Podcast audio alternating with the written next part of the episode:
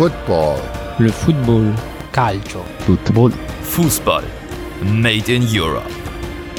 Hallo und herzlich willkommen zu einer neuen Episode von Fußball Made in Europe. Heute geht es um Schalke 04, Atletico Madrid, Hellas Verona und den FC Burnley. Und das mache ich wie immer nicht alleine, sondern mit meinem wunderbaren Co-Host. Hallo Felix S. Servus Felix G. Ja, dann fangen wir gleich mal in der Bundesliga an.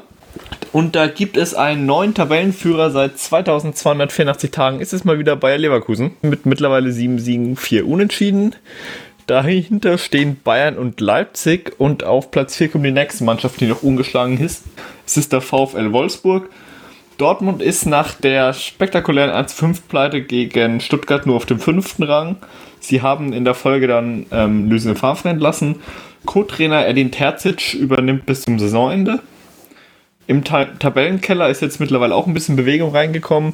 Freiburg und Köln fangen das Punkten an. Beide haben sieben Punkte aus den letzten drei Spielen. Bielefeld gewinnt gegen Mainz und springt auf Platz 16. Mainz ist Vorletzter mit fünf Punkten immer noch tief in der Krise und dann gibt es noch das eine Team, das immer noch nicht gewonnen hat. Und das ist badadam, Schalke. Schalke 04, ja genau. Mittlerweile sind sie saisonübergreifend seit 27 Spielen in Folge sieglos. Also sie sind dem ominösen Rekord von Tasmania Berlin immer noch auf, ja, äh, sind da immer noch hinterher, den einzuholen bald. Das bedeutet also Tabellenplatz 18 nach elf Spielen. Dabei vier Unentschieden, sieben Niederlagen und ein Torverhältnis von 8 zu 33. Das ist gleichbedeutend mit der schlechtesten Abwehr der Liga und mit Bielefeld zusammen der schlechtesten Offensive der Liga. Das letzte Spiel war am Wochenende ein 2 zu 2 gegen Augsburg. Ja, eigentlich relativ bezeichnend für die Schalke-Saison. Man fängt sich in der 93. Minute den Ausgleich gegen ein in Unterzahl spielendes Team. Aber man muss sagen, dieses Spiel ist etwas schwierig sportlich zu betrachten, denn man kann eigentlich an dieser Stelle nur sagen, gute Besserung Marc Uth und gleich hinterher noch die gute Nachricht, es scheint eben wohl soweit wieder gut äh, zu gehen. Aber ja, erstmal für alle, die das Spiel nicht gesehen haben, was war passiert? In der zehnten Minute ist Marc Uth mit Augsburgs Innenverteidiger Felix Udukai in der Luft zusammengestoßen und bei der Landung knallte Uth dann sogar mit, noch mit dem Kopf vor den Fuß äh, von Rani Kedira. Er blieb benommen liegen und war eben eigentlich, glaube ich, schon in der Luft bewusstlos.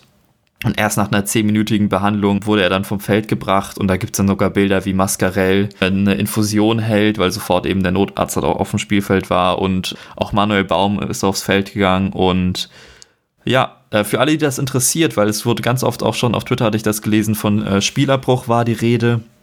Das Prozedere ist so bei sowas, dass der Schiedsrichter mit beiden Kapitänen spricht und die dann entscheiden äh, zusammen, wie es aussieht, ob weitergespielt wird, ob abgebrochen wird. Und ähm, da wurde wohl entschieden, dass weitergespielt wird. Äh, Schiedsrichter war Manu Grefe, der hat das auch äh, gut geregelt.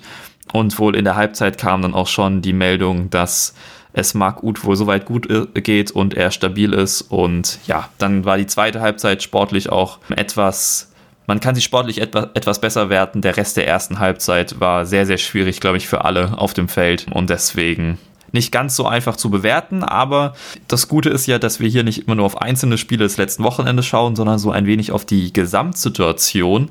Und das möchte ich jetzt auch mal machen, ein bisschen auf das Umfeld schauen.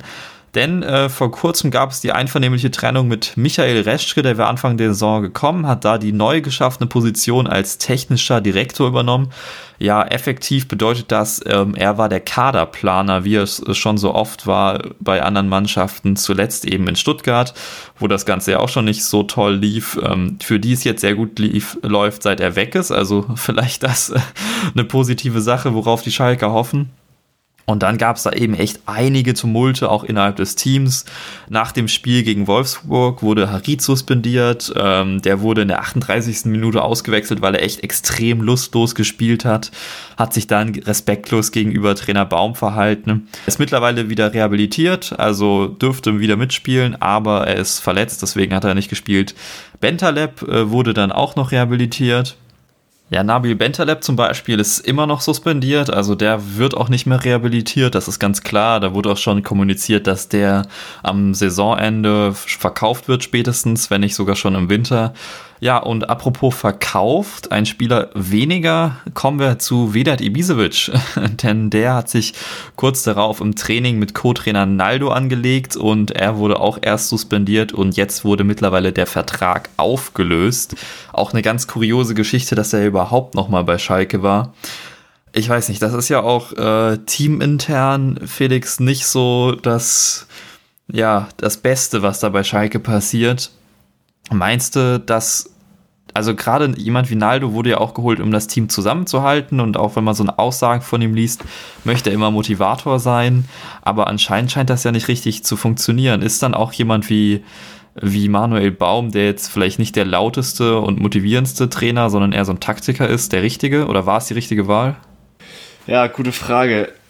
Also für den Abstiegskampf als Feuerwehrmann, der, der ja Baum jetzt letztendlich sein muss, wäre vielleicht charaktermäßig ein, ein, ein Lautsprecher, um es mal so zu nennen, besser mhm. geeignet, weil es, es ist ja auch mittlerweile einfach, ja, die Spieler müssen es kapieren, um es mal unfassbar platt auszudrücken. Ja. Wie du, wie du sagst, Baum ist eher ein Taktiker, von daher wäre vielleicht jemand ein bisschen ein lauterer, emotionalerer Trainer passender aber ich bin jetzt auch nicht so sehr in der Schalke-Bubble unterwegs, um das genauer beurteilen zu können, um echt zu sein. Aber mit diesem Emotionalen ähm, hast du auf jeden Fall was angesprochen, was sehr, sehr gut zu Schalke passt. Denn nach diesen ganzen Spirenzien auch im Training und den Suspendierungen und sowas gab es dann einen offenen Brief des Vorstands um eben Jochen Schneider, der das Ziel ausgab, Klassenerhalt und äh, er hat die Fans aufgefordert zu Zusammen äh, Zusammenhalt mit dem Verein. Und das kam nicht so gut an, wie sich der Vorstand das wahrscheinlich erhofft hat. Ähm, denn gerade die Schalke Ultras haben das nicht so gut aufgenommen. Ähm, hier Zitat, der, der Vorstand habe den Verein schlicht und ergreifend nicht verstanden. Zitat Ende. Und nach Meinung der Ultras sei es eben an der Zeit, Zitat, auszumisten und den Neuanfang mit unbelasteten Personen anzugehen. Und dieser Neuanfang sei eben überfällig und laut der Fangruppe die wohl einzige Chance, den Verein am Leben zu erhalten. Also das sind äh, doch sehr harte Worte, die die Schalke Ultras da gewählt haben. Aber man muss auch sagen, bei dieser ganzen Kritik des, dem Verein gegenüber, die ist eben nicht an die Spieler gerichtet, denn sie meinten eben auch in ihrer Stellungnahme, dass sie die Mannschaft so lange weiter unterstützen wollen, wie sie, äh, Zitat, weiterhin Wille und Kampfgeist erkennen. Und das ist auch, also da haben sie dann auch ihren Worten direkt Taten folgen lassen, denn ich weiß nicht, ob du das Video gesehen hast, Felix, aber ja. vor der Verabschiedung am Samstag, äh, vor dem Spiel gegen Augsburg, ähm, haben sich ja ungefähr 50 Mitglieder der Ultras Gelsenkirchen vor dem Bus der Profis versammelt, der die dann zum Flughafen gebracht hat und es gab eben motivierende Worte und Fangesänge und das fand ich doch echt krass, weil man kennt es ja gerade im Abschießkampf, dass dann auch Spieler immer beschimpft werden oder ach, ihr müsst euch mal zusammenreißen und sowas, aber nee, das war einfach ehrlich gesagt klar, es war schon mit Nachdruck, aber es war in erster Linie motivierend. Ich weiß ja nicht, wie du das siehst, aber also als ich dieses Video gesehen habe, habe ich mich gefragt, ist das jetzt hilfreich oder nicht? Und ich habe für mich immer noch keine Antwort gefunden. Felix, was, was denkst du? Glaubst du, das hilft der Mannschaft, wenn sie sieht, da stehen die Fans noch hinter uns? Oder ist das eher zusätzlicher Druck, den man nicht gebrauchen kann? Vor allem eben, ich sage jetzt mal, das ist eine der wenigen Art Wege, wie ja Fans momentan ihren Support der Mannschaft gegenüber zeigen können. Ich kann mir die Frage auch nicht richtig beantworten. Ich würde, ich persönlich würde sagen, dass so beides drin steckt. Auf der einen Seite, die, die Spieler werden motiviert, auf der anderen Seite ähm, ist das halt noch Druck, der dazukommt. Aber, auf, aber wir, haben's, wir haben gerade, ich sag mal, die Emotionen und den Lautsprecher erwähnt bei Manuel Baum, die, die er vielleicht nicht ist, wenn es darum geht, die Spieler wach zu rütteln. Vielleicht schaffen die Fans oder anders ausgedrückt, die Fans erhoffen sich von solchen Aktionen das zu schaffen, was eventuell von anderen Seiten momentan nicht erreicht wird.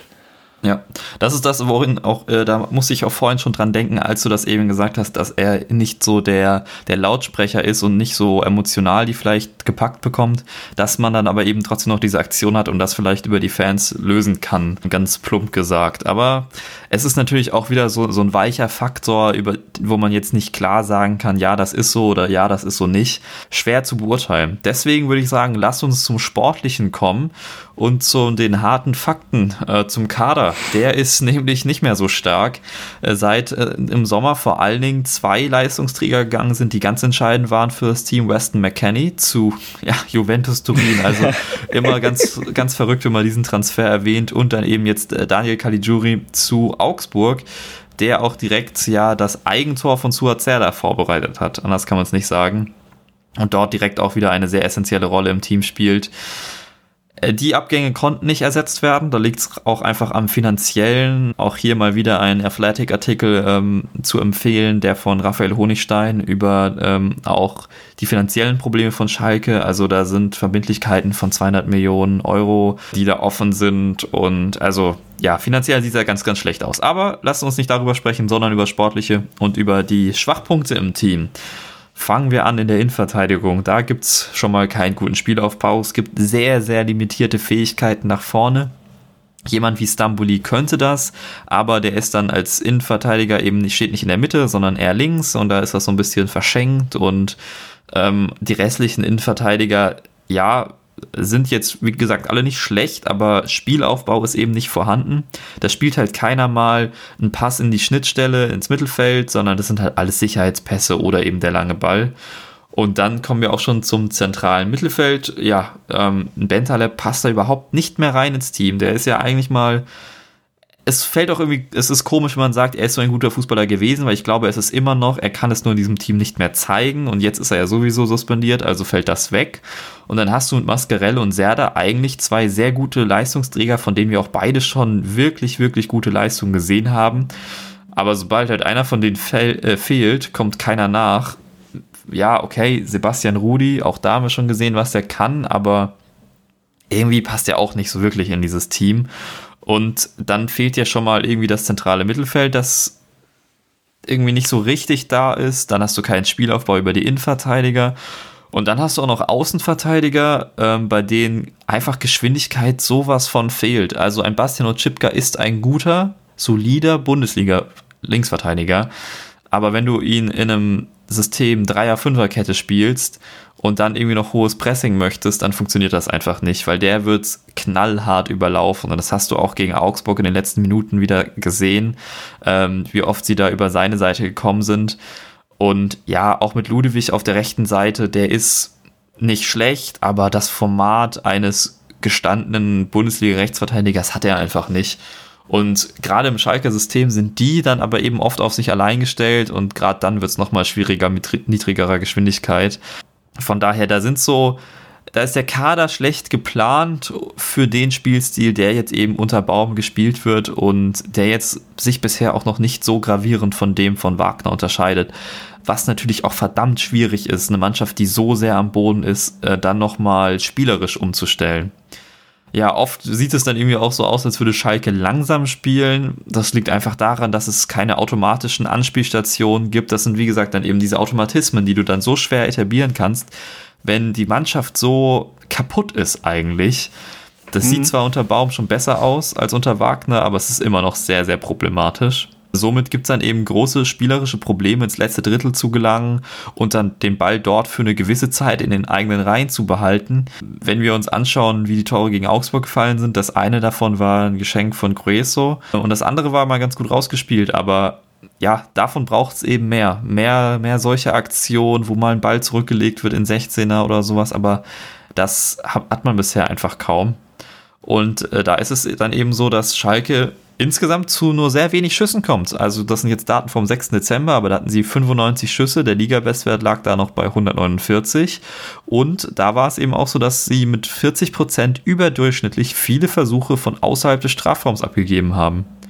Und das ist eben kein großes Mittel zum Erfolg. Das hat man unter anderem bei der Mainzer Mannschaft in den letzten Jahren schon mal gesehen, aber immer dann, wenn es nicht lief. Ähm, eben viele Versuche von außerhalb des 16ers, wo dann oft gefordert wird, ja, schieß doch einfach mal, aber Das ist einfach nicht die Lösung. Ja, man kann also sagen, es fehlt an den richtigen Spielern im Team für das System, das gespielt wird und es ist dann einfach so, dass einfachste Dinge nicht funktionieren. Und dann kommt man in so eine Abwärtsspirale rein durch diese Negativserie und dann hast du auch äußere Einflüsse, die einfach nicht aufhören. Und ich weiß ja nicht, wie Dann es dir da geht. Tasmania Berlin-Rekord geknackt. Ja, ich weiß ja nicht, wie es dir da geht, Felix, aber selbst wenn man jetzt auf die nächsten Gegner schaut, Freiburg, Bielefeld, dann hast du im Pokal noch Ulm. Ja, das sind machbare Gegner und man muss ihnen auch zugute halten, sie haben jetzt gegen die oberen der Tabelle schon gespielt. Also, keine Ahnung, äh, gegen Leipzig, gegen Bayern und so weiter, aber es wird ja trotzdem nicht einfacher. Also klar, wenn die Gegner nominell vielleicht einfacher sind, bist du mittlerweile einfach so tief drin, da wird es verdammt schwierig, sich zu befreien. Und vor allen Dingen glaube ich, dass es halt auch, der Druck wird ja auch immer, immer größer. Und Absolut. ich weiß nicht, Felix, ob du irgendeinen Weg siehst aus dieser Abwärtsspirale raus, aber für mich, wenn es nicht in den nächsten drei Spielen mal einen Sieg gibt, dann sehe ich ganz, ganz schwarz.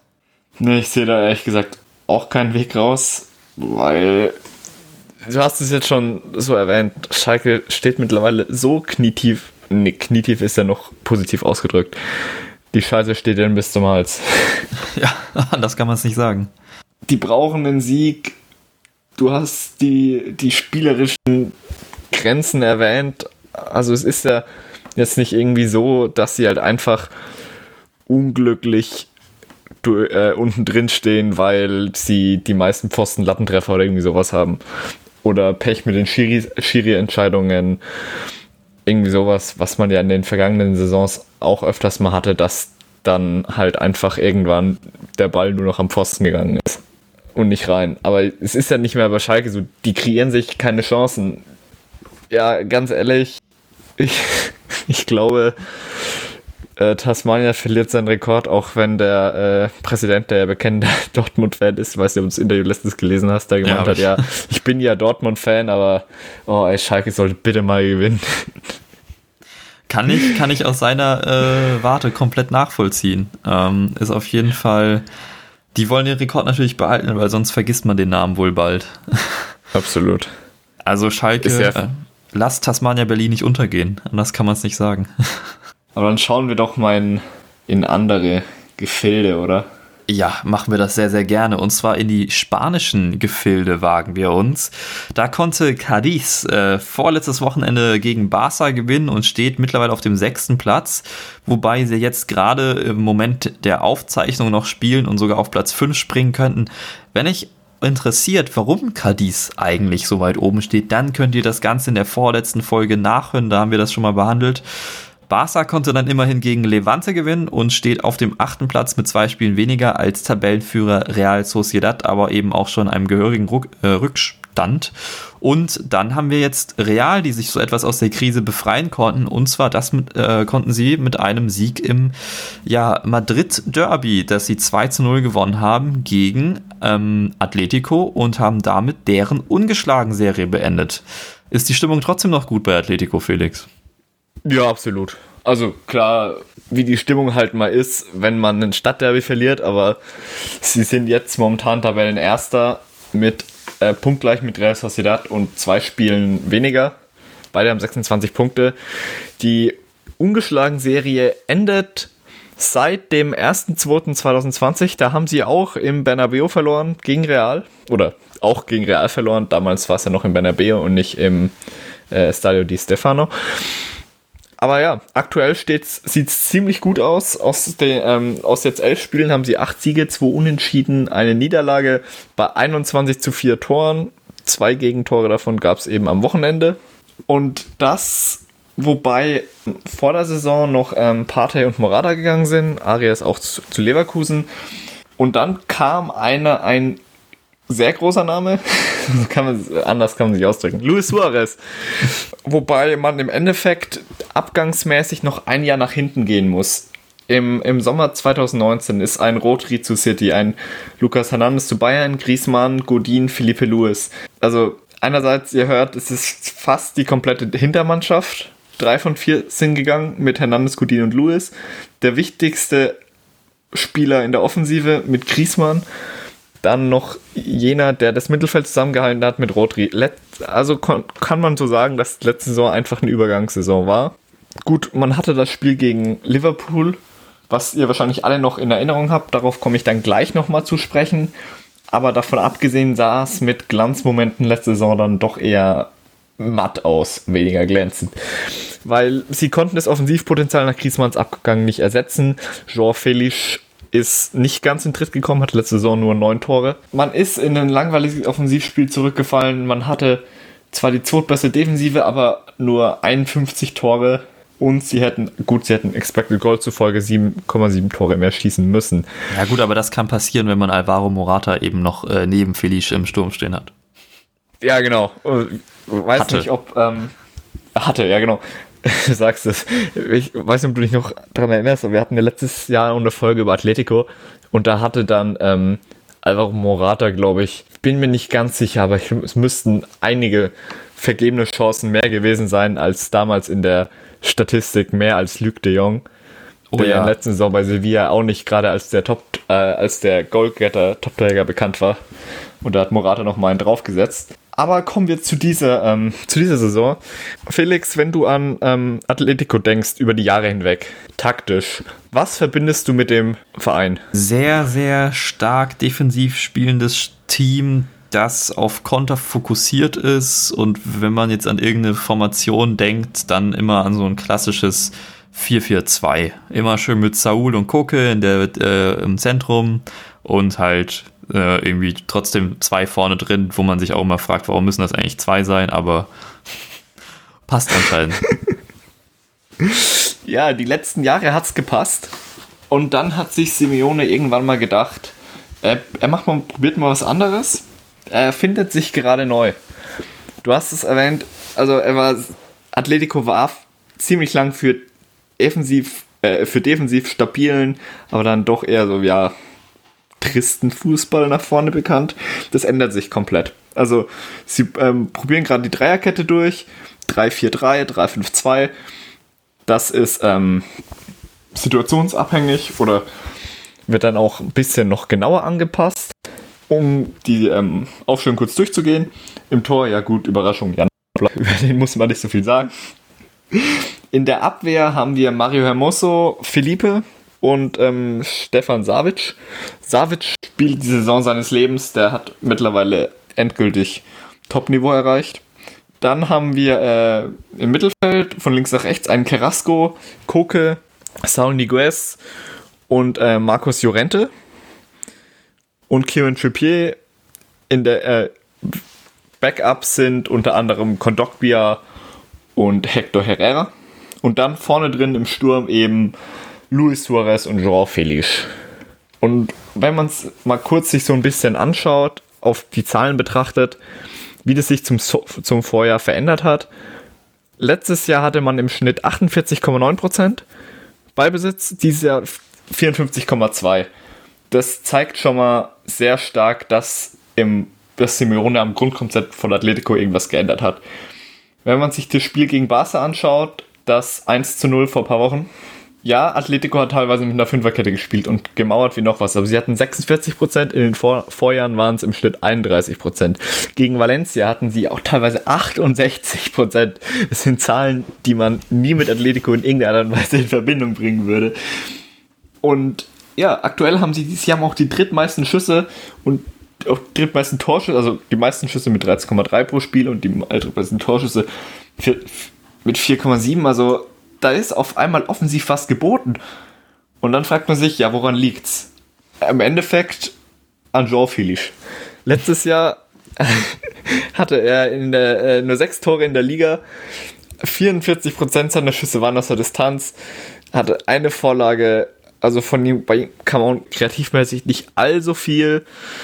Und jetzt sieben Spiele, fünf Tore, zwei Vorlagen. In der Champions League sechs Spielen, drei Tore, äh, vier Tore, pardon.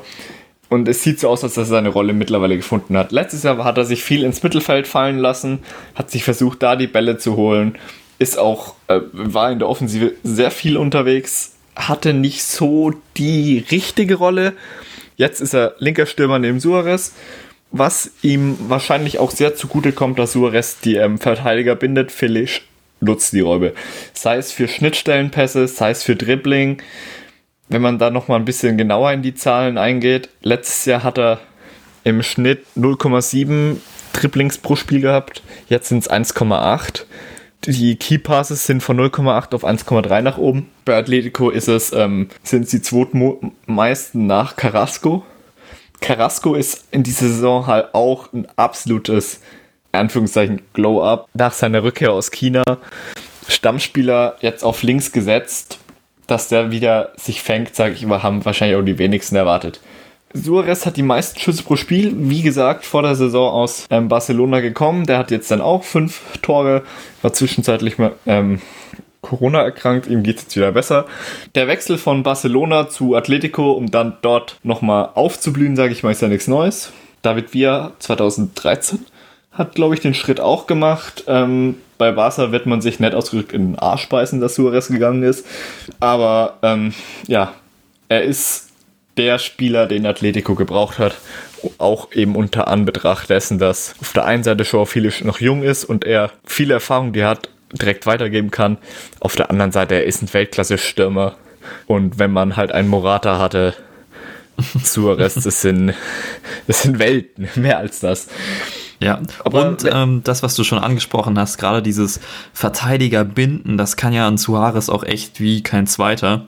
Und gerade so ein Felice, der ja schon nochmal jetzt nicht so der ganz klassische Stürmer ist, kann dann eben diese Räume gut nutzen. Äh, da auch nochmal ein kleiner Hinweis für alle FIFA-Spieler. Das funktioniert auch in FIFA als Kombination sehr gut. Äh, Suarez-Felice. Das nur mal am Rande. Na, gut zu wissen. Und wer dann auch noch diese Saison jetzt, genau gesagt, seit der Corona-Pause abgeht und eine Neuerfindung quasi hat, ist Markus Llorente. Vorhin schon angesprochen, er hat Liverpool im Alleingang damals aus der Champions League befördert. Im wohl letzten Spiel mit Zuschauern. Er war Achter oder ist auch damals als Achter gekommen und jetzt spielt er alles. Er spielt den rechten Achter bei Atletico im System der Dreierkette, aber er hat auch schon Stürmer gespielt, Zehner gespielt, alles. Er hat in seinen sieben Einsätzen die Saison vier Positionen, eben Rechtsaußen, Zehner, Achter, Stürmer, Sechser. Auch interessante Statistik, seitdem er bei Atletico ist, er hat 10 Tore, 40 Schüsse und 80 davon sind, also von den 40 Schüssen sind 18 aufs Tor. Letztes Jahr waren es viele Distanzschüsse. Die Marker hat letztens äh, Jorente und Kieran Trippier geadelt und gesagt, die Recht, Markus Jurente durchdringt in Kombination mit Trippier die rechte Seite wie Butter. Mhm. Und da bin ich dann auch schon bei Kieran Trippier. Der ist neben Oblak der Einzige, der bis jetzt jedes Ligaspiel durchgespielt hat, immer auf die vollen 90 Minuten kommt und er bindet eben oder er bildet mit äh, Jorente eine kongeniale Achse. Sei es gegenseitige Absicherung, weil Trippier macht auch sehr viel nach vorne. Oh ja. Aber es schlägt, es schlägt viele Flanken, aber er kann es auch. Da ist auch wieder so der, ja. Äh, Flankenfokus ist ja mal ein bisschen schwierig, aber Kieran äh, Trippier kann es.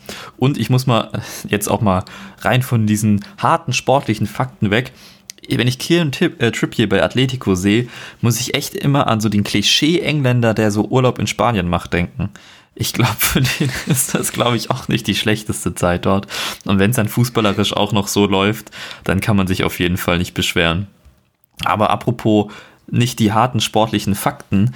Ähm, es gibt ja auch jetzt bei Atletico noch viel, was ähm, außerhalb ähm, sozusagen passiert, was aber halt mit dem Verein zu tun hat. Ähm, mit Fans passiert da doch relativ viel, wenn ich das richtig mitbekommen habe, oder Felix? Ja, genau. Also Atletico hat momentan sich als Hauptziel gesetzt, die Fans im täglichen Leben des Vereins präsent zu halten. Und auf der einen Seite hat man das beispielsweise dann gegen Barca gesehen, als dann am Tunnel die Namen aller Mitglieder zu sehen waren, aber unter anderem, und das ist, ähm, ich sag mal, viel präsenter oder viel wichtiger für die Fans, mit den Fanclubs äh, gibt es wöchentliche Treffen, Videocalls.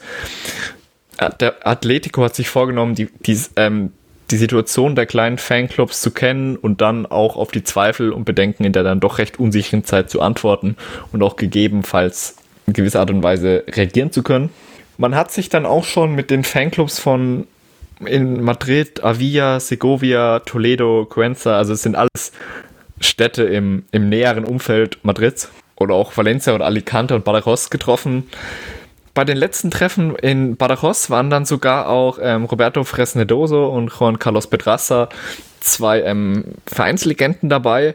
Und die Initiative kommt bei den Fans super an. Also sie freuen sich, dass der Verein auf sie zugeht, sie versucht einzubinden. Das ist ähm, ja Finde ich auch eine schöne Sache. Schöne Sache, die sie da machen bei Atletico. Also es ist ja auch aktuell sehr, sehr schwierig als Verein irgendwie äh, seine Fans mit einzubinden. Ähm, ja, also man sieht es jetzt in England, äh, mal so irgendwie, wenn da 2000 Fans bei Liverpool sind, was das wieder so für ein Unterschied ist. Aber da gab es auch zwischendurch Initiativen, da bekomme ich das halt immer so ein bisschen mit. Aber sonst ist das auch einfach eine verdammt schwierige Sache. Auch hier in Deutschland muss man sagen, finde ich, funktioniert das ganz schön schlecht. Und da ist es schön zu hören, dass sich da so ein Club, ähm, der sich irgendwie auch so ein bisschen als der Verein für die Leute versteht, ähm, genau. dem auch gerecht wird. Ja, da stimme ich dir zu. Atletico versteht sich ja generell als der Verein von unten, Arbeiterverein und dass sie das dann auch nach außen tragen und dementsprechend kommunizieren und agieren, das ist super. Dann ähm, bleiben wir doch im Mittelmeerraum und schauen in die Serie A nach Italien.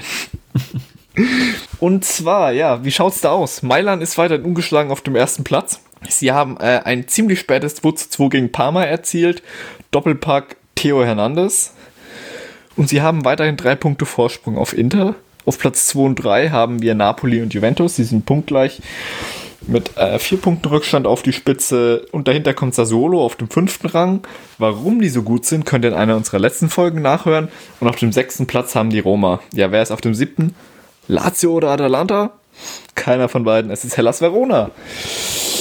Ja, genau. Was hat es. es mit den Norditalienern auf sich? Warum stehen die da, wo sie stehen, Felix? Kannst du uns da ein bisschen was erzählen? Ja, das ähm, kann man schon sehen, wenn man sich das Torverhältnis anschaut. 15 zu 9 Tore stehen da nach elf Spielen zugute.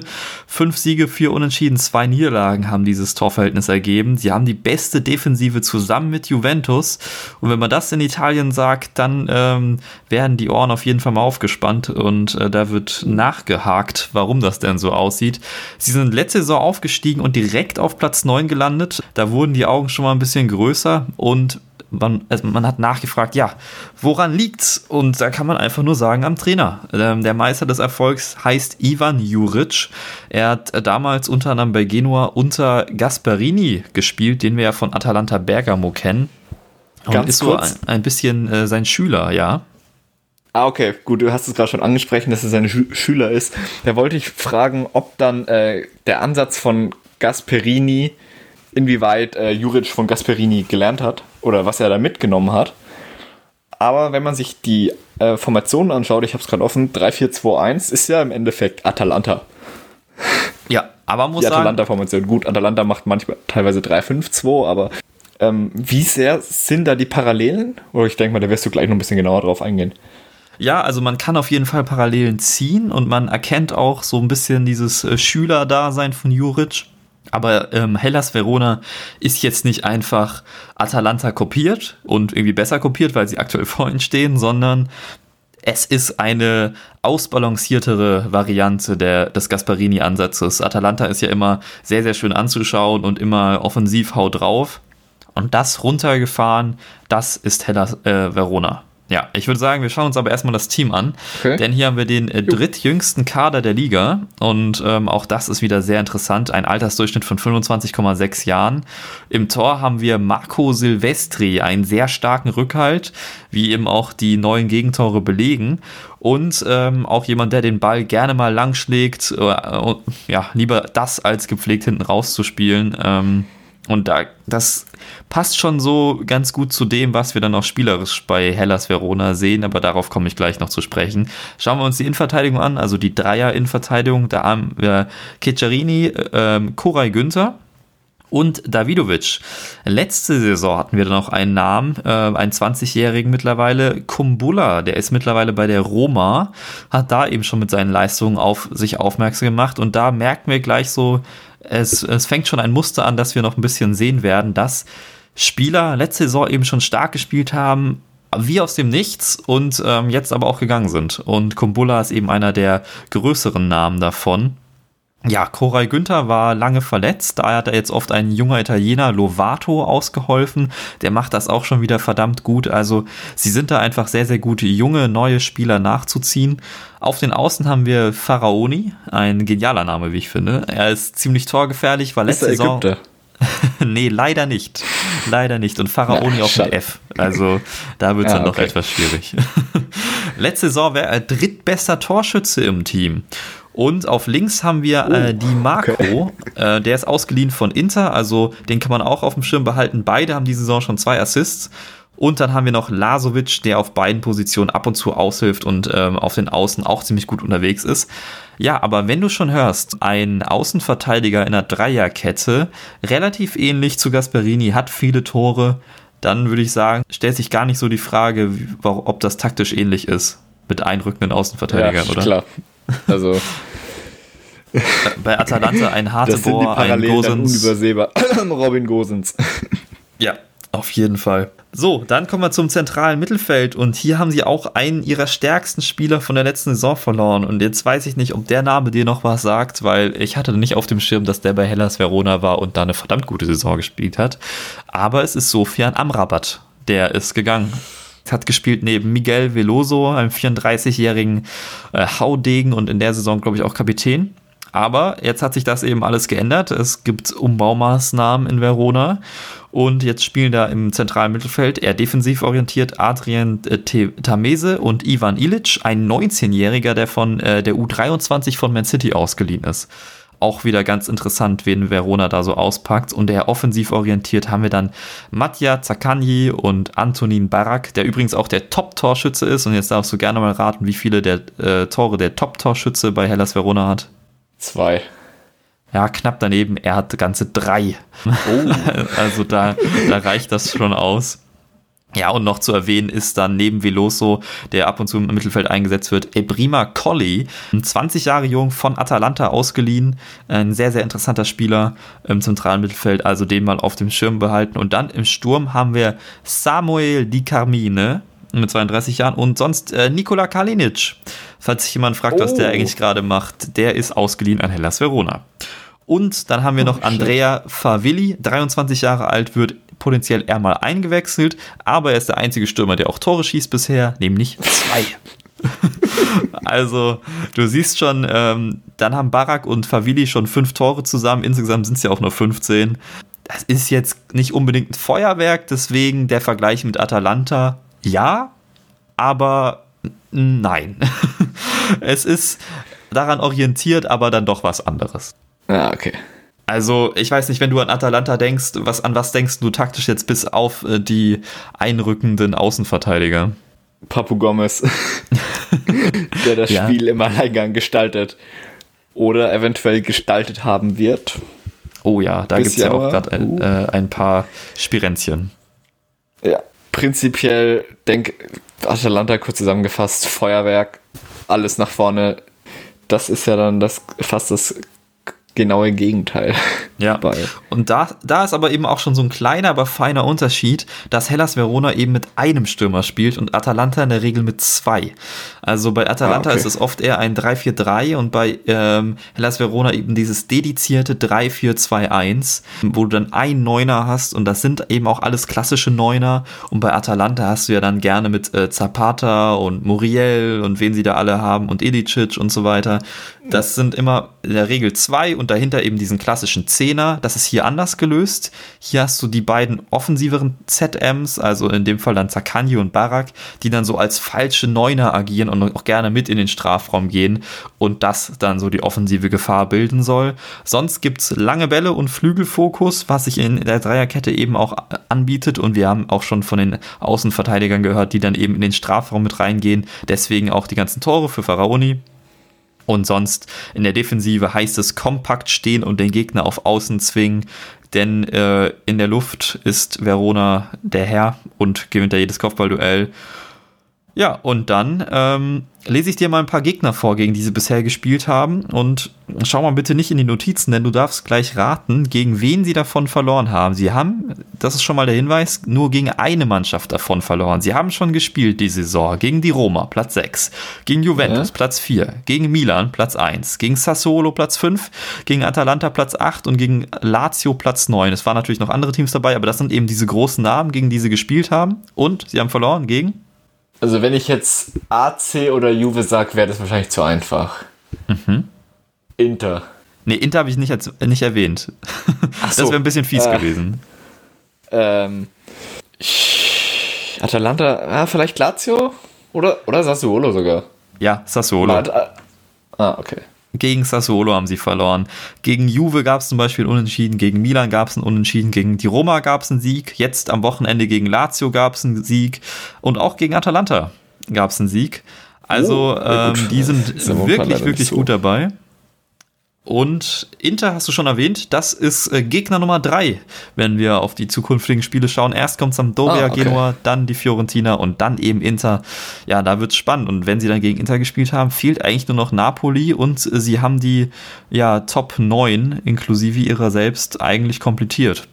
Mal ganz interessant zu sehen, wie sie dann dastehen und ob das vor allen Dingen auch gegen kleinere Gegner noch so gut klappt, weil eben interessanterweise, sie haben zwei Niederlagen, eine davon eben gegen Sassuolo und die andere gegen Parma vielleicht ein gutes System gegen starke Mannschaften, aber nicht ganz so gut gegen die kleineren. Das werden wir noch sehen, ja. wenn sie eben das Spiel mal wirklich machen müssen, denn das machen sie bisher nicht so sehr. Also sie sind jetzt, sie stehen wie Stimmt, gesagt nicht nur hinten drin. Aber ja. Wird, wird spannend auf jeden Fall, was, äh, was die da so demnächst machen. Apropos spannend, kommen wir zur Premier League, denn die vermeintlich Großen haben, äh, sind gestrauchelt am letzten Spieltag. Das Manchester Derby äh, war ein Einschlafderby. Es gab ein torloses 0 zu 0 und einen sehr wütenden Roy Keane ähm, einfach mal auf Twitter oder YouTube oder so suchen. Sehr amüsant. Äh, Chelsea hat gegen Everton verloren. Die bleiben also so ein wenig der Favoritenschreck. Und Tottenham nur 1 zu 1 gespielt gegen Crystal Palace. Und auch Liverpool nur 1 zu 1 gegen Fulham. Ja, das führt unter anderem dazu, dass Leicester auf dem dritten Platz steht und Southampton auf dem vierten Platz. Also auch sehr, sehr interessant, dass ähm, die so weit oben stehen. Und dann hat eben ein noch vermeintlich großer verloren. Arsenal mittlerweile Platz 15, ob man davon groß, naja, gut. Aber sie haben jetzt verloren am Wochenende gegen Burnley. Das ist ja auch so ein bisschen äh, defensiv gut stehen und dann mal schauen, was vorne passiert, oder? Ja, genau, so kann man es dann eigentlich auch schon zusammenfassen. Das war die heutige Folge. Ich wünsche euch einen schönen Abend. Äh, Burnley hat nach elf Spielen zwei Siege, drei Unentschieden, sechs Niederlagen und dann äh, Torverhältnis 6 zu 18. Das mit dem gut stehen ist ja dann da mehr so sekundär. Klappt nicht immer, sie sind 17. Aber was man bei Burnley auch ganz klar sagen muss, sie spielen mit sehr geringen Mitteln, sind auch sehr stabil auf der Trainerbank. Um mal ein bisschen äh, zurückzuschauen, Sean Dyche kam 2012 in der ersten äh, vollständigen Saison, weil er äh, ist, kam damals währenddessen, gelang dann der Aufstieg. Dann 14-15 äh, 14, gab es den Abstieg mit sofortigem Wiederaufstieg. Und seitdem waren sie dann äh, 16., 7., 15., letztes Jahr 10. Und Sean Dyche versteht sich als Manager nach einem alten britischen Vorbild und nicht als reiner Cheftrainer. Also er ist, ist immer noch ähm, sehr autoritär und schaut, dass er beim, im Verein überall seine Finger mit drin hat. Wie bereits erwähnt, man hat geringe Mittel in Burnley, ein ziemlich kleines Budget und das hat man dann auch vor der Saison gemerkt, als man die Verträge von Jeff Hendrick, Aaron Lennon oder Joe Hart nicht verlängern konnte. Da waren die finanziellen Mittel nicht da, auch unter anderem wegen Corona. Man konnte lediglich ähm, Bill Norris und ähm, einen Ersatztorwart und Dale Stevens holen, ein Routinier. Und ähm, da schaut man sich dann eben an, was kann, macht Burnley stattdessen? Und da setzen sie einen Fokus auf die Jugend. Mittlerweile ist die Jugendakademie ausgezeichnet, interessant. Die Philosophie der Akademie ist, ähm, Spieler zu holen, die bei, der, ähm, bei den Großen ausgemustert wurde. Und bestes Beispiel hierfür ist Dwight McNeil, links außen. Mhm. kommt aus der, der Manchester United Jugend. Ah, Manchester okay. United. Okay. der ist auch einer der wichtigsten Spieler. Im 4-4-2 von Sean Dyche, ganz kurz. Im Tor Nick Pope, links Charlie Taylor, dann die sehr kopfballstarken Ben Mee und James Tarkowski. Auf die Rolle von den beiden gehe ich gleich nochmal drauf ein. Rechts Matthew Lowton. Dann im Mittelfeld haben wir Ashley Westwood, der auch einer der wichtigsten Spieler ist. Dann neben Dwight McNeil, Dwight McNeil, Josh Brownhill, Bobby Brady, Jay Rodriguez, kennt vielleicht noch der ein oder andere von euch. Und eben dann auch Chris Wood. Der Spielstil von Burnley ist vielleicht nicht gerade für Schönheiten bekannt. Nett Im- ausgedrückt. Ja. Im, äh, Im Trainingszentrum hängt auch ein Schild am Eingang, Legs, Hearts and Minds und das kann man den Spielern auch beschreiben. Die Mannschaft verteidigt mit zwei äh, Viererketten, also 4-4-2, manchmal auch 4-4-1-1, wo dann eben Jay Rodriguez ein bisschen hinter Chris Wood spielt. Chris Wood macht dann, versucht die Bälle festzumachen, um dann auf äh, Rodriguez zu legen. Aber ähm, da das Spiel dann doch eher defensivlastig ist, bei, weil Burnley hat bislang erst sechs Gegentore, äh, äh, Entschuldigung, sechs geschossene Tore. Das Und da andere wäre ist, schön ähm, gewesen. Ja, ja Top, Top-Torjäger ist äh, bei Burnley Chris Wood mit zwei Toren. Also, Oh, ja. Schaut euch nochmal Ja, die da Highlights gegen Arsenal an. Ähm, da hatte er eine große Kopfballchance. Ich glaube, dann weiß man auch, warum er auch noch nicht mehr hat. ja, gut gesagt. ähm, ja, ähm, wie schaut's bei Liverpool, nicht Liverpool, ja, Burnley in der Defensive aus? Man versucht die Mannschaft auf, äh, man versucht den Gegner ähm, dadurch, dass es keine Zwischenräume gibt, auf die Flügel zu zwingen und dann die Flanken konsequent rauszuköpfen. Ich habe Ben Mee und Tarkowski erwähnt. Sie sind sehr kopfballstark. Tarkowski ist, äh, zählt zu den kopfballstärksten Spielern der Liga. Und auch offensiv ist die Kopfballstärke ziemlich wichtig, da man da lange Bälle essentiell sind. Also sie haben die lä- längsten oder die spielen die meisten langen Bälle der Liga bis jetzt, 78 im Vergleich. Newcastle hat 68. Sie haben die zweitwenigsten Pässe der Liga, 308. Newcastle hat ähm, 303. Aber Sean Dyche sagt auch ganz klar, Ballbesitz ist keine Rolle. Sie gehen auf Raumgewinn und den Raum wollen sie eben so gewinnen, dass die Bälle hoch und weit auf ähm, Wood geköpft, äh, auf Wood geschlagen werden. Der macht sie fest, legt sie dann, versucht sie dann auf Rodriguez oder Dwight McNeil zu legen. Ja. Ganz äh, gemäß des alten englischen Sprichworts ähm, High and Long bring Security. Ja. Es alle kennen. ähm, ja, ehrlich gesagt, äh, mit diesem 4-4-2 und ähm, ja, wenig Passstaffetten und lange Bälle und Ball festmachen und Zweikampfstark und, und, und, klingt das alles so ein bisschen nach dem alten Atletico, nur auf Englisch. Genau. Oder auch Retafe, Cadiz, ähm, you name it. Also es gibt Irgendwann machen wir einfach so einen Vereine- Katalog mit so schön klassischen 4-4-2-Mannschaften, ja.